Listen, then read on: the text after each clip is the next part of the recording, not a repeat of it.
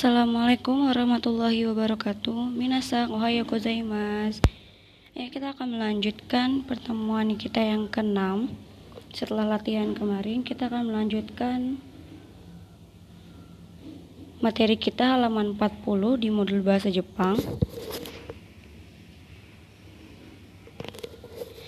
Kita lanjut ke bungkai 2 atau pola kalimat 2 yang berstruktur kata benda dalam kurung anggota keluarga plus wa plus kata benda dalam kurung pekerjaan des.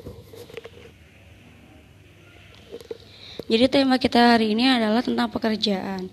Kalian bisa bebas cari pekerjaan orang tua kalian, baik ibu, bapak yang menjadi tulang punggung keluarga kalian. Cari di kamus itu apa aja. Sekalian punyanya dokter, ayah kalian dokter atau ibu kalian perawat cari di kamus. Cari di kamus kosakatanya. Nanti kita akan masukkan ke dalam pola kalimat. Nah di sini ada, ada contohnya nih.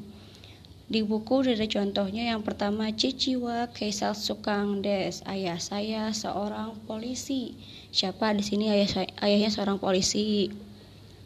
Yang kedua di sini ada Hahawa Sufudes Nah kemarin di Yomi Masyo latihan pertama itu udah ada ya. Sufu itu artinya ibu rumah tangga.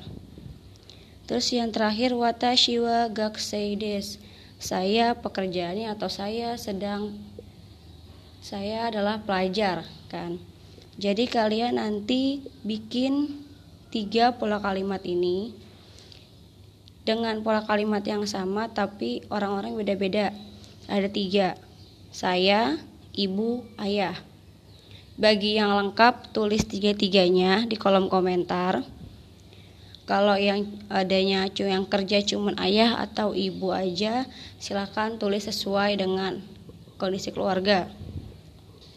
Nah, kalau memang eh, di sini tidak ada kosakata pekerjaannya, kalian bisa cari sesuai dengan pekerjaan orang tua kalian misalnya ada yang perawat atau ada yang berdagang atau ada yang jadi dokter atau juga ada yang jadi chef atau juga ada yang pengusaha atau pekerja kantoran karyawan.